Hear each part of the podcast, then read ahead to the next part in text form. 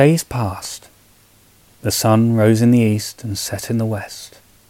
The tiny buds of spring had bloomed into a vast array of colours which dazzled the eyes, supplemented with a delicate coating of morning dew. On the petal of a daffodil against a stone wall, the tiny specks of water conjoined and grew into a drop of water which tested the strength of the petal's delicate stem.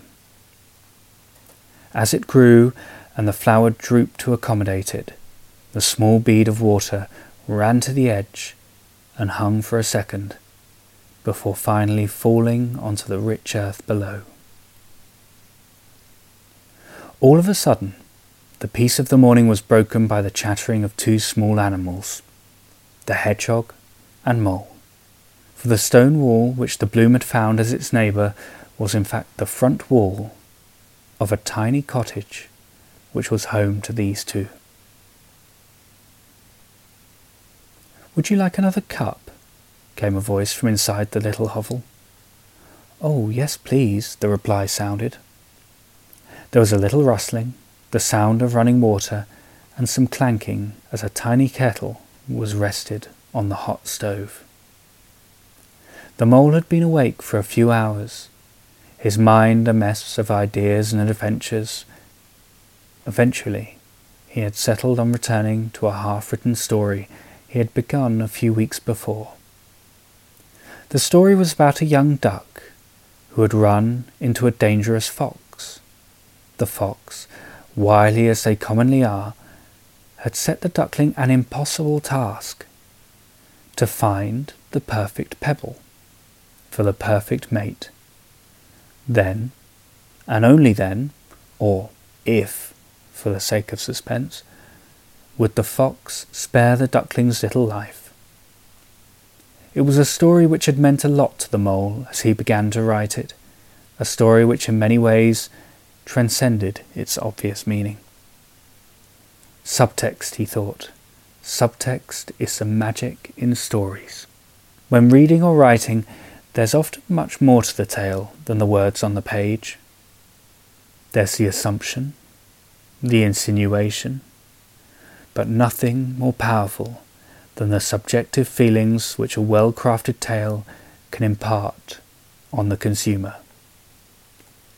So, with this in mind, before the hedgehog had woken from her peaceful sleep, he had taken his trusty notepad and favourite pen and committed to adding to the story of the duckling and the fox.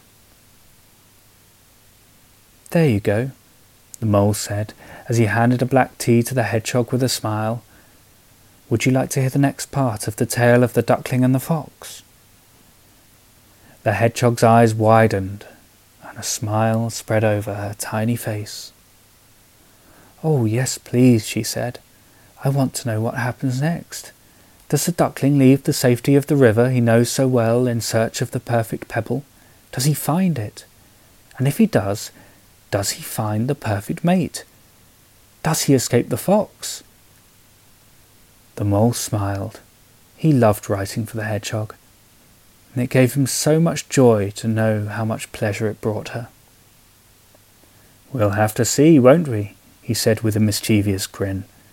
But first, have you been a good hedgehog? I think so, said the hedgehog sheepishly. She always tried to be good. Yes, I think you've been good enough.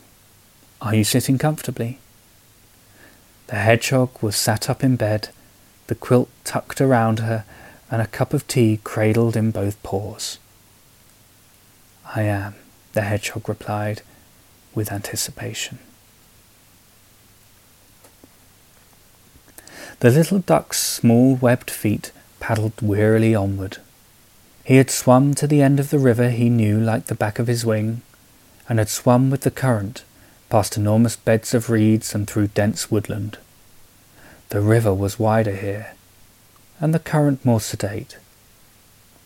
As the river broadened, the landscape around it became flat and boggy. The marshland was rich with activity and life. As the sun set each day behind the distant hills, all manner of different sounds came from between the long glass All manner of different sounds came from between the long grasses and reeds.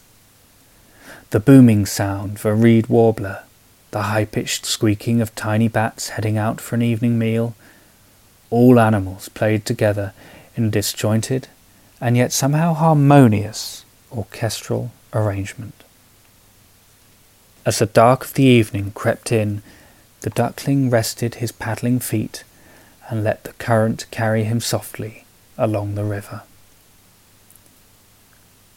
A screeching caw woke the small duck from his sleep. The brightness of the morning sun reflected off the water and dazzled him, and temporarily blinded him. When the glare had worked itself from his small eyes, he took in his surroundings. Ahead lay just water, on and on until the curvature of the earth pushed over the horizon.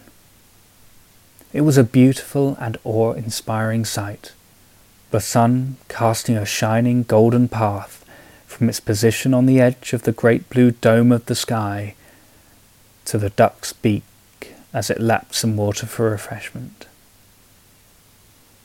The water tasted different.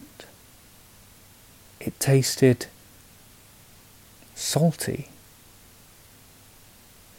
The small duck couldn't grasp why or how the water had changed. He tasted the water again, and it was the same salty. How? Then, and only then, did the duck look to his left and right. Water. Only water. As far as the eye could see, he span around with a quick kick of his webbed feet, and in the far distance he saw what he realized only now had been missing land. The small duck panicked. He was where no duck had ever been before, sat on the water far out to sea, with only the most tiny speck of land, his hope for salvation. He kicked his legs stronger now and pushed himself toward the shore. He stretched his wings for the very first time in his life and felt the sea breeze fill them like sails. He flapped once, twice, and felt his body slowly lift from the water. Again he flapped his wings, desperately trying to stay calm and to, re- and to retain and to retain grace and calm in his movements, for he knew that if he panicked, and he were to try to fly off in panic, he would exhaust himself, and he would tumble from the sky like a stone. He breathed to the rhythm of his beating wings. One, two, one, two, one, two. He was flying. He had never flown before. He had never had the need, and yet, in this moment of need, he had found a way. It was as if fate and destiny had their hands under him and were lifting him skyward, as if they knew he still had work to do. As he rose, he began to grow accustomed to the sensation. The breeze coursing through his feathers the warm currents of air reaching under him and hoisting him up. He felt a sense of freedom he had never before experienced. Exhilarated by the danger and fear of the perilous situation, liberated by the feeling of flight as he pitched downward and swooped.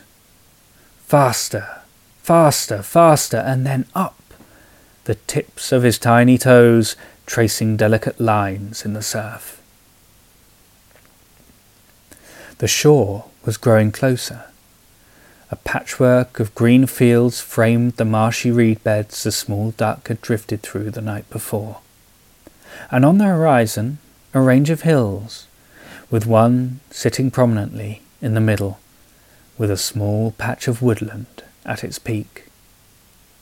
The duck looked at the curved line where the land met the sea, where mud and earth turned to glistening waves by way of wide and curved bays and beaches. From the north, a rain cloud was racing across the sky toward him. The warm thermals which he had been youthfully dancing in a moment before began to make way for cool and bracing gusts. It's spring, the small duck thought. I wonder why the weather is always so changeable in spring. It was indeed spring. April, in fact. And no sooner had the duck had the thought, a light rain began to fall.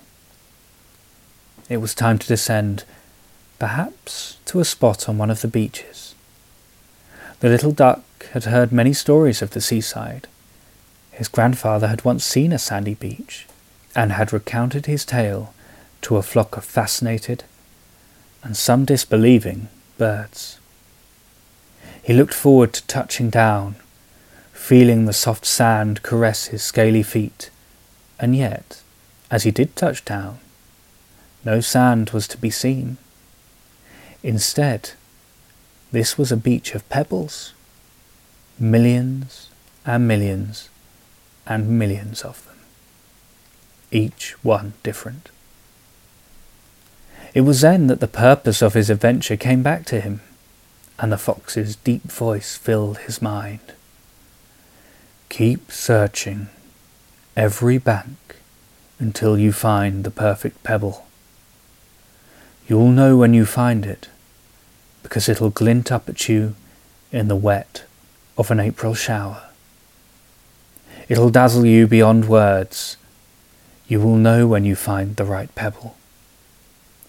The duck was excited, for he felt that perhaps he had come to the end of his journey, though also deflated, for there were more pebbles here than any duck could ever hope to inspect by themselves. He began to search. There were fascinating and beautiful pebbles everywhere, and every time he thought he'd found the perfect stone, he would always notice an imperfection. There were large pebbles, small pebbles, round pebbles, and pebbles with corners. There were pebbles with beautiful patterns and pebbles with fossilized remains of creatures from a different age. Each pebble had its beauty. Each pebble was perfect in its own way, though none stood out. The duck grew steadily wearier as the hours passed. He would tiptoe across the beach, a few feet at a time, and he would always find beauty, but never the mysterious perfection of which he was searching. The spring rain continued to fall, and the duck stared up at the sky and opened his beaked mouth and tasted the sweet rain water as it trickled down his throat. He had searched long and hard, and though he would never give up, he was starting to feel tired. His legs and wings ached, and his eyes stung with the rain. He lowered his gaze to the sea, choppy and powerful, as it churned onto the beach in relentless waves. Then, something happened for the second time on that fateful day. A dazzling light temporarily blinded the duck and he lifted his wings to cover his face. Instead of from the sun, this was the bright glare of a reflection, for it came from the ground, not three short strides from where the little duck was stood. As his eyes adjusted to the bright gleam, he noticed the reflection from this solitary beam of sunshine was coming from one source a pebble. He took a step toward it, its bright sparkle ever intensifying. He moved his head sideways on his long neck to move out of its glare, and he saw its magnificence.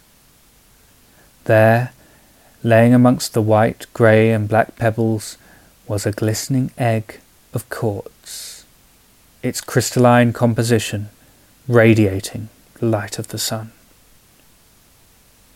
This was the pebble, the perfect pebble.